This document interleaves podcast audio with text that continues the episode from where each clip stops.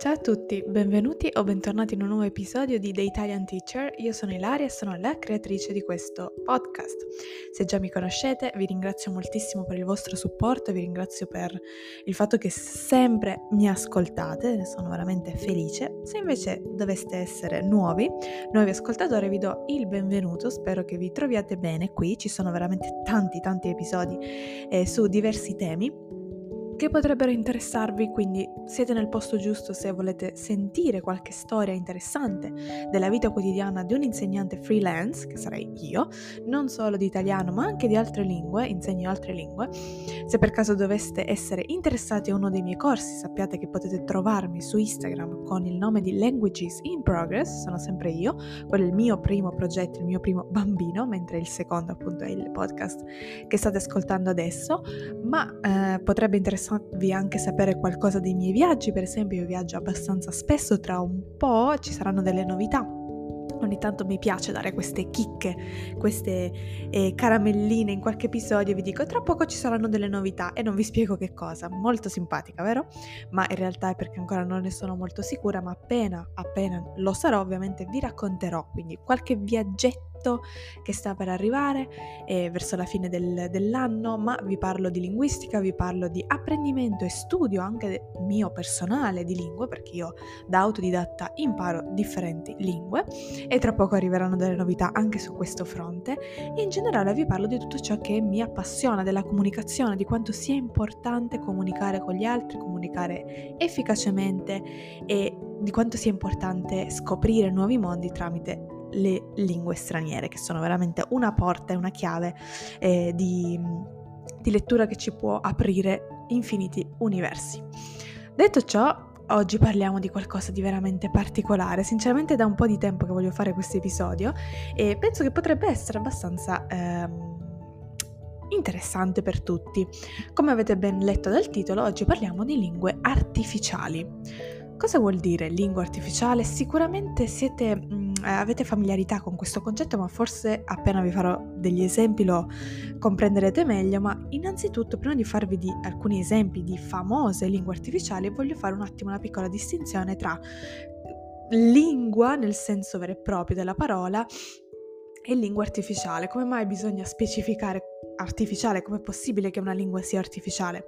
Noi definiamo lingua quel sistema fatto di suoni, simboli strutture che ci permettono di comunicare con altre persone, ma non è l'unica, appunto, eh, non sono le uniche regole che ci servono per definire qualcosa, un sistema di comunicazione come lingua, ovviamente ci devono essere dei parlanti di quella lingua.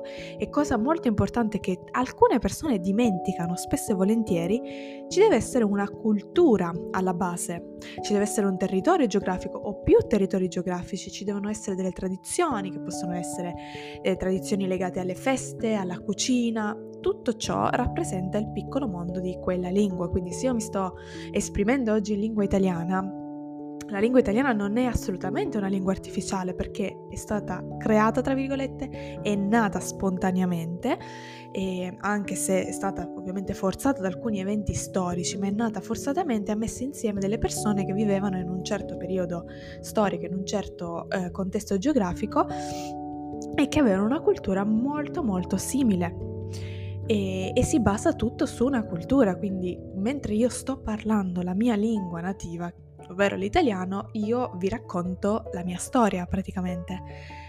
Questo è un discorso interessante perché anche per quanto riguarda i cosiddetti dialetti, oggi ci sono tante conversazioni in cui io de- devo correggere le persone eh, con cui sto parlando, ma in realtà tendo a non farlo per vari motivi. Se vi interessa sapere perché, c'è un episodio molto vecchio che si chiama più o meno perché non dovremmo correggere tutti o qualcosa del genere, ma molte persone utilizzano il termine dialetto a sproposito.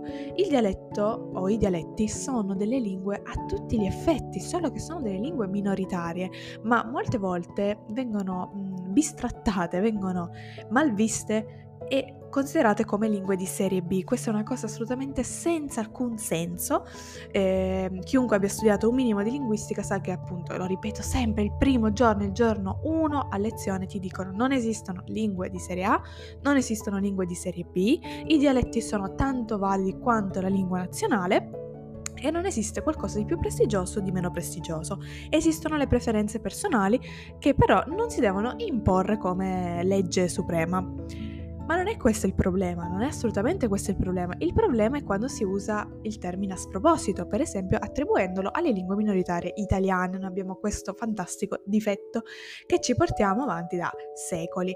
Il dialetto siciliano, il dialetto napoletano. Un momento, il dialetto è una diciamo minoranza linguistica che nasce da una lingua eh, principale. Quindi eh, bisogna vedere l'origine. Se il siciliano derivasse dall'italiano saremmo tutti d'accordo. Peccato che non è così. Stessa cosa per il sardo, stessa cosa per il napoletano, eccetera, eccetera. Quelli che vengono erroneamente chiamati dialetti sono lingue minoritarie che nascono dal latino. Quindi si sono sviluppate, dal latino volgare ovviamente, si sono sviluppate prima dell'italiano. Siciliano ha secoli di storia prima dell'arrivo dell'italiano formale perché il regno di Sicilia esisteva prima del Regno d'Italia, eccetera, eccetera. Quindi non è oggi il discorso che io voglio fare, però è per darvi, diciamo, diversi metri di giudizio. Adesso andiamo, quindi abbiamo analizzato il concetto di lingua molto in generale, dialetto in molto in generale e adesso andiamo alla lingua artificiale. Le lingue artificiali sono delle lingue che vengono letteralmente create laborato- in laboratorio, create a tavolino, no? che vengono inventate dal nulla, tra virgolette, ovvero esistono degli studiosi, dei linguisti che come lavoro fanno quello proprio di creare delle lingue. Perché? Perché mai dovrebbero avere questa, questa, occupazione? Lo fanno molto spesso per il cinema, per il mondo del cinema, per il mondo della, della letteratura, per il mondo della finzione. Quindi adesso infatti vi porto degli esempi di lingue famose, lingue artificiali, per esempio l'elfico, che viene utilizzato nella saga del Signore degli Anelli, dello Hobbit, il, la lingua Klingon in Star Trek, se vi piace questo tipo di questo genere di, di film, ma anche nel Trono di Spade, Game of Thrones, italiano eh, Trono di Spade, vengono utilizzate almeno due lingue, se non di più, due lingue artificiali. Eh, il Dothraki, eh, la lingua Dothraki e l'Alto Valeriano, mm? High Valerian traduco tutto in italiano ovviamente, e altre che adesso mi sfuggono, ma la più famosa di tutte, sono abbastanza certa che voi la conosciate, è, ehm, è l'Esperanto. L'Esperanto eh, è una lingua artificiale che è stata inventata da un linguista polacco, se non sbaglio, alla, alla fine del, dell'Ottocento, 1880, non so, le date non le conosco esattamente, con l'obiettivo di eh, mettere insieme le caratteristiche principali delle lingue eh, romanze per poter creare questa lingua comprensibile da tutti i parlanti di lingue romanze. Infatti io non non ho mai studiato l'esperanto e penso che non lo farò mai perché non, non, mi interessa particolarmente, ma ho sentito persone parlarlo mh, mm, sui social ed è molto semplice di comprensione per noi che abbiamo una o più lingue eh, native essendo parte del, lingu- del gruppo delle lingue romanze. Quindi ho cercato di mettere, di semplificare alcuni concetti e di eh, evidenziare le similitudini tra il francese, l'italiano, il rumeno, eh, lo spagnolo e così via, no? E questa lingua è studiata da parecchie persone e io penso sia la più famosa e la più studiata, ma ce n'è un'altra che a me interessa molto di più che si chiama Interslavic o eh, Interslaviansky ed è la stessa identica cosa, lo stesso identico esperimento però per le lingue slave. Sinceramente a me interessa molto di più, sapete bene il mio amore, conoscete bene il mio amore per le lingue slave, mi interessa molto di più perché eh, intanto le lingue slave sono di più di numero che le lingue romanze e, e, per me è veramente particolare vedere questo miscuglio secondo delle regole che io non conosco, ma riuscire comunque a leggerlo e a comprendere abbastanza perché la conoscenza di due o più eh, lingue slave ti apre anche l'accesso a questo, eh, questo interslavic. E mm, ho trovato un gruppo su Facebook dove si parla solo interslavico, diciamo così in italiano, non so se possiamo tradurla in questa maniera, e, e pubblicano delle cose ed mi sembra molto bello. Ovviamente il mio è semplicemente un, una preferenza l'esperanto e sarà sicuramente bello per tanti di voi per tante altre persone, però essendo appunto del mio gruppo di lingue native no, non mi affascina così tanto, quindi capirete il perché. Allora, eh, perché voglio parlare delle lingue artificiali? Perché piano piano cominciano a prendere piede, nel senso che anche su eh, varie piattaforme per apprendere le lingue, varie app, a volte c'è l'insegnamento dell'esperanto oppure de- di altre lingue eh, artificiali. Io ho seguito un corso qualche anno fa, credo, forse l'anno scorso, non ricordo più, un corso di un professore universitario eh, danese, se non sbaglio, in cui si accennava eh, brevemente al fatto, alla questione delle lingue artificiali. E, um, il corso era molto interessante perché era un po' interattivo, lui parlava con dei suoi studenti che gli ponevano delle domande per fare determinate riflessioni, no? E un certo studente in un momento gli chiede eh, se eh, le lingue artificiali avessero comunque un futuro e se fossero da considerare allo stesso livello delle lingue naturali, tra virgolette, no? E lui rispondeva di no. Io mi trovo d'accordo con l'opinione di questo, eh, di questo professore. Lui diceva che non c'è nulla di male ovviamente a creare una lingua artificiale, specialmente per motivi di cinema. Ci sono degli studiosi, dei linguisti che fanno un grande lavoro perché non è che inventano parole a casaccio. Magari noi potremmo pensare che quando ascoltiamo qualche eh, frase in elfico nel Signore degli Anelli o in Klingon oppure in Dothraki nel Trono di Spade, boh, siano cose a caso, eh, abbiano imparato determinate cose, non sanno neanche cosa significano e basta. Ma in realtà viene proprio creata una struttura grammaticale, quindi sono delle lingue eh, funzionali, diciamo così. E ci sono delle interviste anche degli attori del Trono di Spade eh, in cui magari il presentatore gli chiede di dire qualcosa in Dothraki no? o in Alto Valeriano e loro dicono qualche cosina, no? perché hanno dovuto studiare leggermente, chiaramente hanno delle battute predefinite nel film o nella, nella serie tv, ma comunque quello che voglio farvi capire è che non sparano parole a caso. È stata creata una frase grammaticalmente corretta in quella lingua che è stata pensata in un certo modo secondo una certa logica. Per quanto riguarda l'esperanto, l'unica cosa che so appunto è che si tende a semplificare alcune eh, regole in modo tale che sia facile da apprendere, no? Per chi già parla almeno una lingua romanza. E, ehm, però, però, il futuro. Non c'è nulla di male a volerne studiare una, non c'è nulla di male a crearla, non c'è nulla di male a diffondere del materiale in queste lingue, però vediamo un futuro per queste lingue.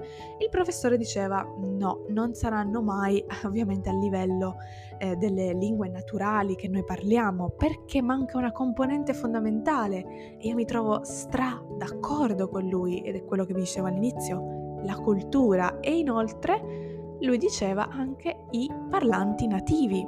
Io posso imparare l'esperanto adesso, ma probabilmente non lo insegnerò ai miei figli e alle generazioni successive perché è appunto una lingua artificiale e anche se mi piace tantissimo, non sono legata a questa lingua in modo affettivo come potrei esserlo con l'italiano o con il siciliano. Non ho quella voglia di trasmettere alle generazioni dopo questa lingua che è la mia, è diverso, giusto? Ma ammesso e concesso che una persona si prenda la briga, si prenda il disturbo di insegnare ai figli anche una lingua artificiale perché gli sta particolarmente a cuore, e potrebbe essere perché gli piace tantissimo e si è trovato, diciamo, nella sua dimensione con quella lingua, una sola generazione ovviamente non sarà sufficiente, quindi non ci sono nativi, eh, non ci sono parlanti nativi, ci sono parlanti che hanno imparato da stranieri, tra virgolette, e soprattutto imparano una lingua che non è connessa a nessun tipo di cultura e nessuna ehm, tradizione. È vero che gli scrittori, quando pensano ai mondi, per esempio il trono di spade, questo mondo semi-medievale, un po' magico, ovviamente loro hanno una visione molto più ampia rispetto a quello che poi noi leggiamo o vediamo nei film, quindi loro hanno immaginato tante cose, anche eh, il, il, come si dice, l'universo di Harry Potter, giusto? La eh, scrittrice rispondeva sempre a delle domande un pochino più particolari, per esempio cosa pensa di questo tema questo personaggio? lei lo sapeva, certo l'ha scritto lei, è tutto frutto della sua fantasia, quindi lei avrà immaginato fino ai dettagli più eh, precisi e intimi di, di, quel personaggio, ma non è la stessa cosa eh, di una cultura che si tramanda da secoli, capite? Quindi mh, i nostri ricordi, la nostra infanzia è legata a tante parole, a tante espressioni e non sarà mai comparabile all'universo letterario per quanto a me possa piacere oppure quello cinematografico. Quindi io mi trovo molto d'accordo su questo tema e sono divertenti, sono interessanti perché il fatto di poter creare una lingua nuova da zero potrebbe soliticare la fantasia di molti. Mm, a me sinceramente non interessa, però però vi devo fare una confessione. Ammetto che per un breve, breve secondo, un breve momento durato forse qualche minuto, non solo un momento, 5 minuti, 10 minuti, sono stata fortemente tentata dall'impararne una. Riuscireste ad indovinare quale di quelle che ho citato è una di quelle che ho citato? Ma non so se riuscireste a, ehm, a indovinarla perché l'elfico per quanto vi possa piacere Il Signore degli Anelli, eccetera, quanto io abbia letto i libri e visto i film mille volte, ni, non, non mi ha soleticato. Vi svelo io la risposta e l'unica lingua artificiale che mi ha soleticato un po' la fantasia, mi ha fatto venire quei 5 minuti di pazzie, è stato l'Alto Valeriano. In realtà nel Trono di Spade, la serie principale, non è che si senta poi così tanto, eh, a parte qualche volta Daenerys dire Dracarys, no? E, però mh, mm, si sente molto di più in una serie eh, successiva che hanno fatto, di cui adesso mi sfugge il nome, eh, come si chiama? Che parla dei Targaryen eh, serie tv Targaryen, adesso lo cerchiamo in diretta, House of Dragon, era facilissimo, la casa del dragone, no? Perché i Targaryen sono la famiglia che appunto come stemma e come ideologia eh, si, si connettono all'animale drago, il dragone, e, e, anche la loro lingua, appunto, loro sono dei nativi, no? Di eh, Valiria, che è un regno che non esiste più, bla bla bla, e, e parlano l'alto valeriano. E si sente molto, ma molto di più in questa serie House of Dragon, la casa del dragone, parlare alto valeriano, perché forse hanno cercato di fare un lavoro un pochino più eh, di fino, infatti la serie è dedicata solo a quella famiglia, ovviamente ci sono altri personaggi che arrivano, e essendo loro bilingue, perché parlano una lingua comune no?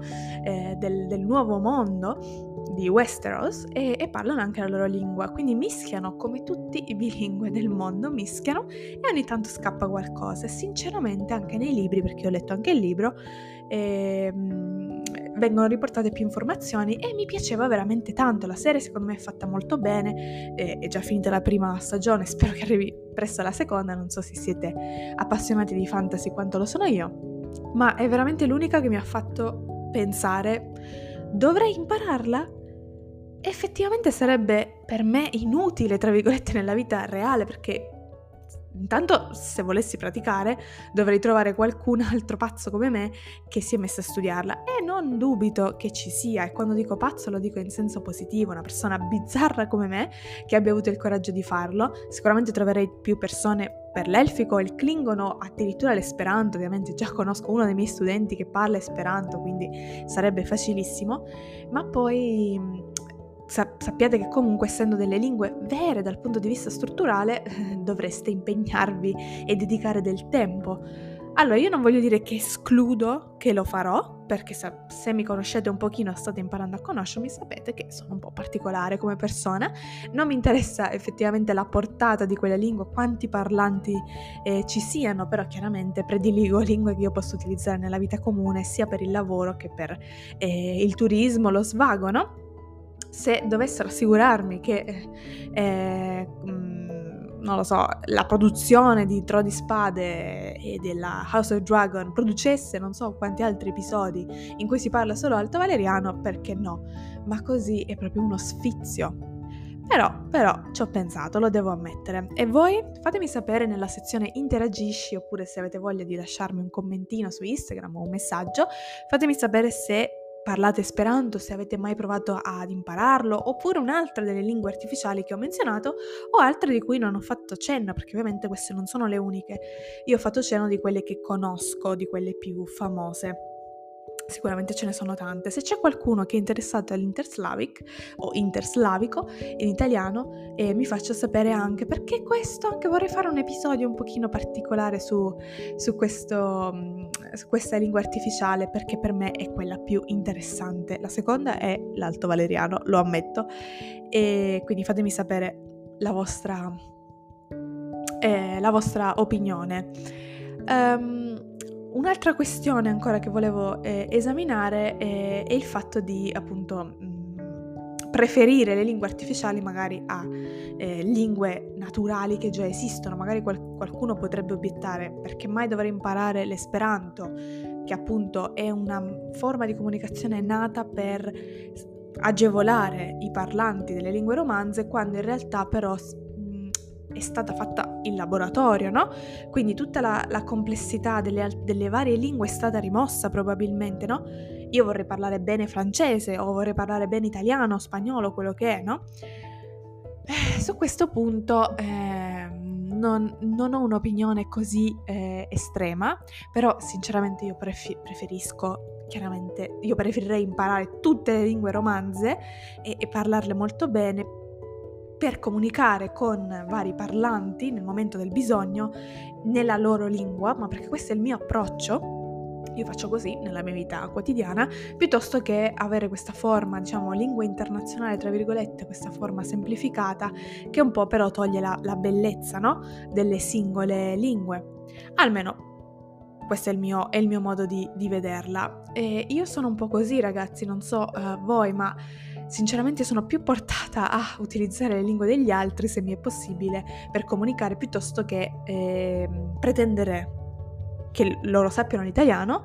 E, e, io faccio così nella mia vita quotidiana. Infatti, a volte le persone mi hanno chiesto: Ma come mai stai studiando questa lingua particolarmente remota, difficile? Come mai hai scelto questo o quell'altro se non ti serve apparentemente? Beh, perché ho degli studenti ho risposto io, per esempio mi è stata fatta questa domanda per il polacco, ma quando mai utilizzerai il polacco? Ma perché ti serve? Innanzitutto non è che mi serve, non, non, non studio una cosa perché mi serve, sto morendo senza di essa, ma perché mi interessa, è semplicemente un mio hobby, è tutto un altro discorso, no? Tra l'altro ho avuto parecchi studenti polacchi, amo eh, la cultura, mi piace il paese, quindi lo visiterò più e più volte, ho amici, quindi ho tanti motivi per farlo. E, o quando ho iniziato ucraino, qualcuno mi ha detto, ok, ma non è che ogni volta che hai uno studente nuovo di una lingua nuova tu puoi imparare la sua lingua nativa per facilitarlo giusta osservazione, non posso imparare tutte le lingue del mondo per facilitare i miei studenti, ma posso impararne diverse che mi interessano per un doppio scopo, no? Perché potrei facilitare quello studente sapendo la sua lingua nativa, no, non necessariamente per parlarla, perché dovete sapere che con alcuni miei studenti russofoni, per esempio, io parlo molto più in inglese perché loro preferiscono così e io non ho nulla da obiettare o direttamente se hanno un livello abbastanza buono parliamo nella lingua che stiamo studiando potrebbe essere l'italiano o lo spagnolo nello specifico, quindi non usiamo mai le nostre lingue native, diciamo così, e utilizziamo sempre la lingua eh, target. E quindi non è per, necessariamente per parlarla, ma anche per comprendere gli errori che questo studente farà. Infatti io già so gli errori tipici che faranno i russofoni, so gli, gli errori tipici che faranno gli ispanofoni, eccetera, eccetera, perché io già me l'aspetto, perché conosco bene le loro lingue, ho lavorato tanto con questi gruppi linguistici e sa, so, scusate, già che cosa mi diranno e so quale sarà la loro domanda, perché molte persone purtroppo hanno questo, eh, dif- no difetto, questa tentazione di tradurre dalla loro lingua la lingua di arrivo automaticamente e senza fermarsi a pensare che forse c'è qualcosa di diverso perché sono strutture differenti. Quindi quando arrivano delle traduzioni in italiano, per esempio, sbagliate, io devo anche capire come mai il mio studente mi ha formulato e mi ha creato quella, quella forma lì, da dove l'ha presa, dalla sua lingua nativa e per me sarà sempre un vantaggio e anche un piacere poter comprendere meglio il loro mondo, il loro modo di pensare e per risolvere i loro problemi linguistici per me sarà più efficiente eh, conoscere appunto queste informazioni. Quindi ovviamente non imparerò le lingue di tutti, per esempio ho molti studenti, ho avuto degli studenti portoghesi di lingua portoghese e in realtà del Portogallo no, ma portoghese brasiliano e non solo non dubito che imparerò il portoghese, però eh, ho già carpito delle informazioni, per esempio una cosa che non, non immaginavo essendo una lingua romanza, è che, non so, il verbo piacere funzionasse molto più eh, simil- similmente all'inglese piuttosto che all'italiano o allo spagnolo, che c'è un sistema particolare, e l'ho scoperto solo confrontandomi con queste persone, nonostante io non abbia la minima intenzione di imparare il portoghese. Quindi a posto così. E nulla ragazzi, questo era il discorso che volevo farvi. Mm, se avete piacere lasciatemi appunto un commentino nella sezione interagisci, io lo pubblicherò per farlo vedere anche agli altri ascoltatori. Come al solito vi ricordo Languages in Progress, se siete interessati al progetto Sicilia ho un altro eh, account che si chiama sichelia-leng, vi invito a fare un giro anche lì e eh, per qualsiasi dubbio, domanda o comunicazione di servizio sapete dove trovarmi. Ci sentiamo prestissimo. Ciao! Thank you.